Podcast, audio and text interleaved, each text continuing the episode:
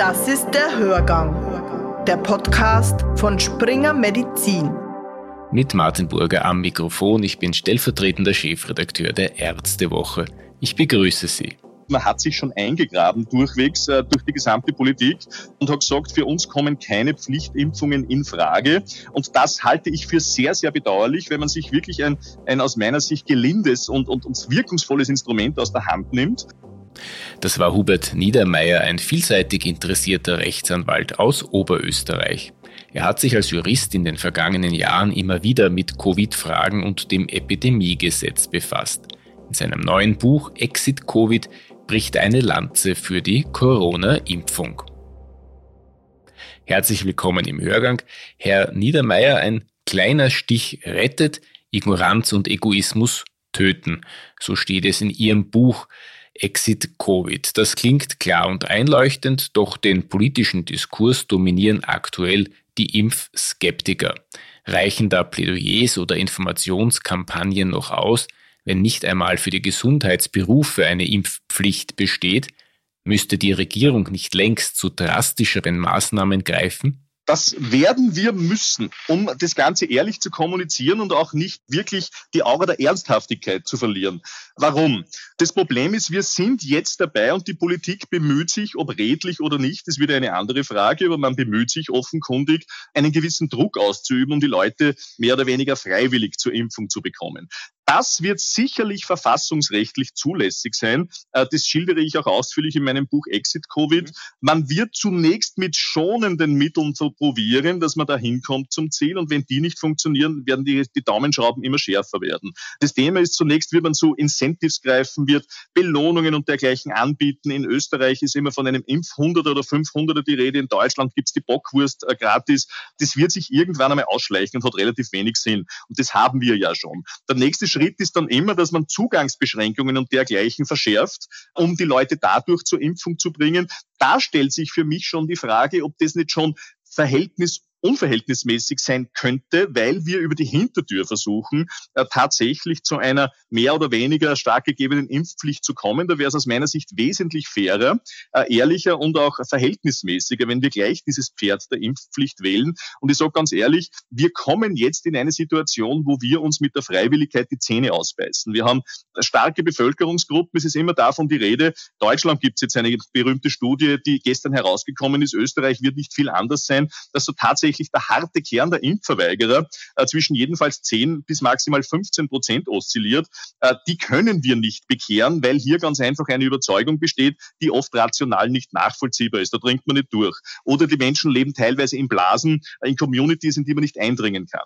Äh, die anderen, darüber hinausgehenden 10 bis 15, eher 20 Prozent, die kann man sehr wohl erreichen und die versucht man ja auch niederschwellig zu erreichen, aber das ist auch irgendwann einmal vorbei. Da sind viele darunter, das weiß ich leider aus meinem persönlichen Bekannten Bekanntenkreis, die sagen, ich lasse mich noch nicht impfen, auch wenn ich weiß, dass es letztlich sinnvoll ist, weil es werden sich ja ohne das genügend andere impfen lassen und dann wird Corona schon irgendwann einmal ausschleichen. Es war nicht notwendig, dass ich das mache. Und das ist leider äh, diese Ignoranz, die wir hier haben und äh, der zu Leibe zu rücken mit derartigen Maßnahmen ist zu wenig. Also da werden wir eine Impfpflicht brauchen und ich bin mir sicher, wenn man sich die letzten epidemiologischen Modellberechnungen ansieht, Hochschule Mittweida zum Beispiel, relativ jung aus Deutschland, hat berechnet, berechnet, wenn keine scharfen Maßnahmen kommen, haben wir Anfang November in Deutschland Tagesansteckungen von 1,2 Millionen.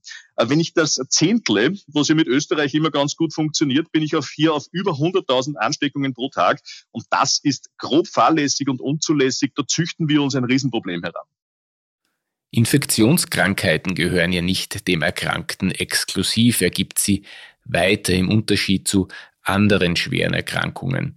Ist diese Weitergabe nicht genau das Argument, das die Politik braucht, um eine Impfpflicht zu rechtfertigen? Insofern ja. Also meine Argumentation ist folgende und die ist auch auf Basis der Rechtsprechung und aus meiner für mich überzeugenden Sicht auch auf Basis der gängigen ethischen Theorien, die wir haben. Die sagen alle Impfpflicht und bitte jetzt. Kurz zum Rechtlichen noch. Warum? Der Europäische Gerichtshof für Menschenrechte judiziert das seit Jahrzehnten. Also in Wahrheit könnte in Österreich der Verfassungsgerichtshof fast sagen, was er will. Der Europäische Gerichtshof der Menschenrechte steht darüber und der sagt, wenn Umweltgefahren, Krankheitsgefahren und dergleichen, die absehbar sind, dann besteht dringender Handlungsbedarf des Staates und tut der Staat das nicht, macht er sich haftbar. Und das ist genau das Thema, das wir meines Erachtens jetzt schon haben. Man weiß, wie es kommen wird und da darf ich nicht sehenden Auges fahrlässig zusehen. Auf der moralisch-ethischen Frage. Impfungen alleine bei stark ansteckenden Infektionskrankheiten. Wir wissen, Delta-Virus, äh, Übertragungsgeschwindigkeit wie Masern oder Windpocken, also fast nicht nachvollziehbar. Da hat ein Infizierter äh, bis zu 60.000 Mal so viele Überträger im Mund, in der Ausatemluft als bei der Alpha-Variante laut Christian Drosten. Also das ist abenteuerlich. Da muss man dringend etwas tun. Und da aus meiner Sicht geht es nicht nur um den Eigenschutz, sondern vor allem auch um den Fremdschutz. Wenn es nur darum gehen würde, mich selbst zu schützen, ehrlicherweise mir egal, jede jedem egal, jeder ist seines Glückes Schmied und soll machen, was er will. Aber ich muss auch auf die Umgebung aufpassen. Wenn ich infiziert bin und weitergebe, dann kann das äh, Kreise ziehen. Wir haben das gesehen. Und eine kurze Anmerkung doch noch zum Selbstschutz, was aus meiner Sicht immer vergessen wird und auch öffentlich viel zu wenig diskutiert. Äh, alle reden immer nur über die Todesfallswahrscheinlichkeit bei einer Infektion oder über einen schweren Verlauf. Das können wir abschätzen. Da gibt es jetzt die verschiedensten Theorien. Ist Delta hier unschädlicher als Alpha oder Grundvariante? Mag alles sein. Wir haben auch teilweise äh, Todesquoten, die irgendwo im Bereich von Promillen oder geringen Prozent liegen. Aber das ist aus meiner Sicht entscheidende Long-Covid. Es gibt Studien, die Zahlen variieren äh, zwischen 20 und 60 Prozent, je nach Studie, bei Kindern äh, zwischen 10 und 15 von den Studien, die ich kenne. Mhm. Aber man weiß, zumindest 10 Prozent aller Infizierten, jedenfalls derjenigen mit zumindest leichten Verlauf, aber die Tendenz geht eher auch zu den Infizierten, werden Long-Covid ausbilden. Und wenn man sich das vor Augen hält, das ist verheerend. Das Brain Fog Syndrome, das da immer mehr oder weniger als Überbegriff dient, kann tatsächlich lebenslange neurologische Schäden ausbilden. Und das ist etwas, was der Bevölkerung Bevölkerung noch viel zu wenig bewusst ist. Da muss ich ehrlich gestehen, ein Vorwurf meinerseits auch an die öffentliche Kommunikation. Das muss man kommunizieren. Das ist entscheidender als irgendeine Sterbewahrscheinlichkeit. Wir produzieren hier tatsächlich teilweise bis zum Ende des Lebens schwerst geschädigte Menschen, die dann zu Recht vorwerfen werden, das habe ich nicht gewusst. Die Stimmung ist aufgeheizt. Was hat Sie dazu bewogen, gerade jetzt Ihr Buch Exit Covid herauszubringen? Es war tatsächlich ein Schnellschuss. Ich bin familiär vorbelastet. Also in meiner Familie gibt es Covid-Todesopfer und es gibt einige Infizierte. Das heißt, ich bin aufgrund meiner persönlichen Betroffenheit natürlich geprägt durch dieses Schicksal und bin mir dessen schon immer bewusst gewesen, dass wir hier wirklich aufpassen müssen. Ich habe im engsten Familienkreis auch äh, Hochrisikopatienten und ich weiß, dass das kein Spaß ist. Und mich hat es seit eineinhalb Jahren massiv aufgeregt, dass teilweise eine derartige Sorglosigkeit herrscht und dass dieses Krankheitsbild nicht ernst genommen wird. Nachdem ich äh, historisch sehr interessiert bin und mich im Rahmen des Geschichtestudiums sehr viel mit der Geschichte von Seuchen und so weiter auseinandergesetzt habe, war das für mich tatsächlich ein Déjà-vu. 1920 und so weiter, spanische Grippe, ja genau das Gleiche, die gleichen Verschwörungstheorien. Damals gab es noch kein YouTube und kein Telegram, aber in Wahrheit genau das Gleiche. Und das ist ein Muster, das sich immer abzeichnet und das hat mir dermaßen zu schaffen gemacht, dass ich gesagt habe, egal ob ich das Buch jemals verkaufe, einen Verlag finde oder nicht, ich muss mir das von der Seele schreiben. Die Sachlage ist für mich völlig klar und sehr, sehr viele Menschen, mit denen ich das besprochen habe, haben mich massiv darin bestärkt und haben gesagt, bitte macht das. Es gibt derzeit noch nichts Überblicks vergleichsweise Vergleichbares auf dem Markt. Bitte trage hier zur Bewusstseinsbildung drei und wirf das in die Öffentlichkeit. Und das war die Motivation, deswegen habe ich es gemacht. Mittlerweile ist die Oberösterreich-Wahl geschlagen. Die Partei der Impfgegner sitzt jetzt offiziell im Oberösterreichischen Landtag. In dieser politischen Lage ist mit Gegenwind zu rechnen, wenn man klar für eine Impfpflicht eintritt. Wie erleben Sie das? Woher kommt diese vehemente Gegenwehr? Ich habe ohne dies damit gerechnet. Ich weiß, dass das Thema sehr stark polarisiert und habe hier tatsächlich mit Gegenwind gerechnet. Den bekomme ich auch laufend. Also es landen täglich mehrere Mails. Es sind bislang schon einige Dutzend, obwohl das Buch noch gar nicht am Markt ist, eingelangt, in denen ich als Nazi, Faschist und so weiter beschimpft werde. Damit muss ich leben. Ich finde es lustig, ich bin eher das ja. Gegenteil davon. Aber das ist etwas, womit man leben muss, weil es sicher ein Wunderpunkt ja. ist, der manche Leute im tiefsten Inneren berührt. Und kurz zu, zu Ihrer ähm, äh, These, ja. äh, der, der, der Begründung Begründung, der Ableitung, warum gibt es eine derart vehemente Impfgegnerschaft. Ich glaube auch, dass das sehr viel mit unserer modernen Gesellschaft zu tun hat. Eines glaube ich aber noch mehr. Das ist etwas, was im österreichischen äh, Untertanendenken der K&K-Monarchie ganz tief verankert war. Äh, in Österreich war es ja so, Gott, Kaiser, Vaterland. Das war immer so die, die Trias äh, in den vergangenen Jahrhunderten, äh, zu der wir aufschauen mussten und das Individuum hat nichts gezählt. Dann kam der Erste Weltkrieg. Da ist ja das alte System mehr oder weniger zusammengebrochen. Da ist man natürlich vor der Situation gestanden, wie gehen wir jetzt mit der gesamten, mit der katastrophalen gesundheitlichen Versorgungssituation um? Und da haben die Leute gesagt, es kann nicht mehr ein derart autoritäres Kaisersystem System sein wie zuvor. Und genau in diese Phase hineingeprescht ist die spanische Grippe. Also eine zutiefste Verunsicherung. Da kann man es sich schon erklären, dass eine derartige Ablehnung war, weil ja die Menschen glauben konnten, der Staat versucht, wieder irgendeine Macht über die Menschen zurückzugewinnen, die ja an sich weg war. Und was haben wir heute?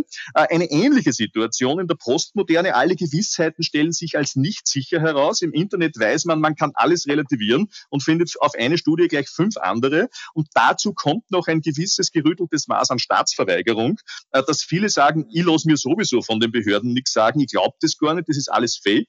Und ich glaube, das macht sehr, sehr viel aus. Und auch wenn man zum Beispiel in die östlichen Bundesländer Deutschland schaut, dort ist ja die Impfbereitschaft auch vergleichsweise sehr gering und die sind ja durch den Kommunismus geprägt und hatten auch ein ganz klar autoritäres System. Also ich glaube, da spielt sozialpsychologisch sehr, sehr viel eine Rolle. Und in Österreich kommt halt dazu, anders als in Deutschland, dass wir halt hier wirklich eine starke politische Gruppierung haben, die sich eindeutig der Impfgegnerschaft fast anbietet. In Deutschland traut sich das nicht einmal die AfD. Und da gibt es krudeste Theorien, die natürlich gerne aufgenommen werden von Skeptikern. Und das alles führt sicher zu einer starken Polarisierung.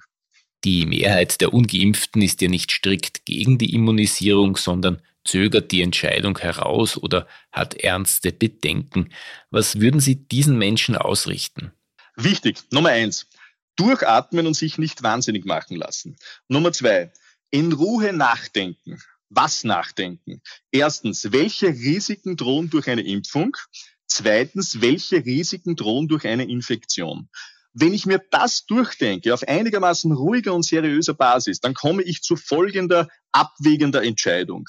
Zuerstens Impfrisiken. Natürlich gibt's im Internet jede Menge aus meiner Sicht Schrott, der davon spricht, äh, Geimpfte würden hirngeschädigt und dergleichen. Das ist falsch, aber selbst wenn man das glauben würde, gehen wir einmal in Zweifel zugunsten dieser Angst davon aus, es gibt tausende Geschädigte. Ja, es gibt aber derzeit über fünf Milliarden Geimpfte. Also wenn es tausende Geschädigte geben sollte, dann ist es noch immer ein Promillbereich und es kann durchaus sein, weil Impfschäden gibt's immer, auch wenn sie sehr gering sind und sehr milde nach dem, was wir jetzt wissen. Auch diese berühmten AstraZeneca-Hirnthrombosen sind im Promillebereich angesiedelt. Also der schlimmste Fall davon ausgehend droht einem nichts Dramatisches. Jetzt gibt's immer wieder das Argument, ja, aber wir wissen ja nicht, wie das auf lange Sicht wirkt.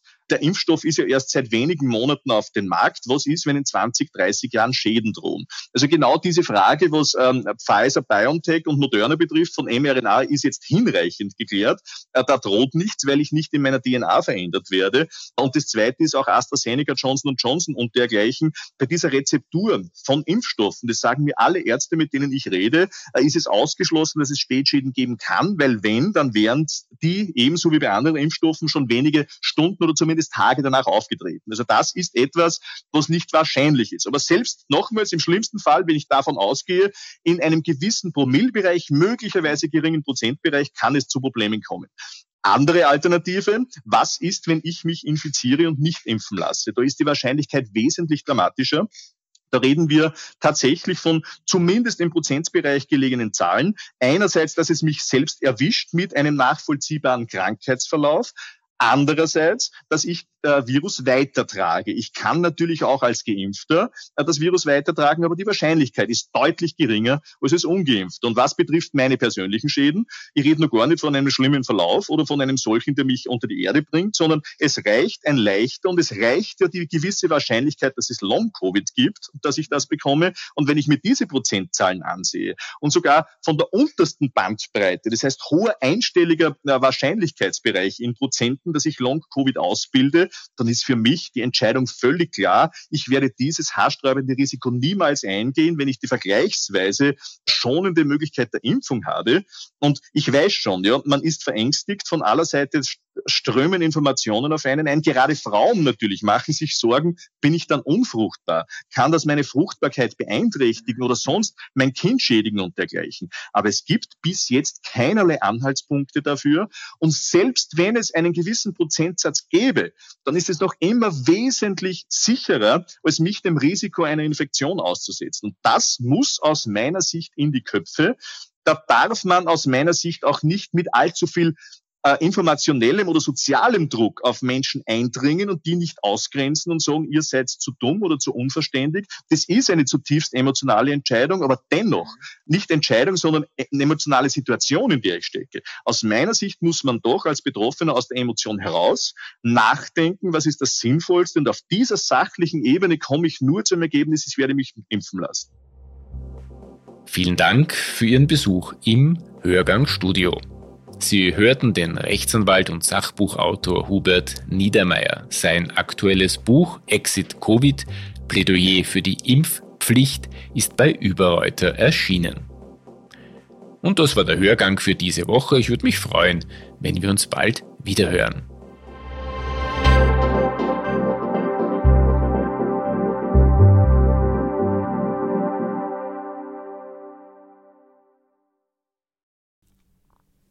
Sie wollen keine neue Podcast-Folge mehr verpassen? Dann abonnieren Sie am besten gleich unseren Newsletter. Den Link zur Anmeldung finden Sie in der Folgenbeschreibung.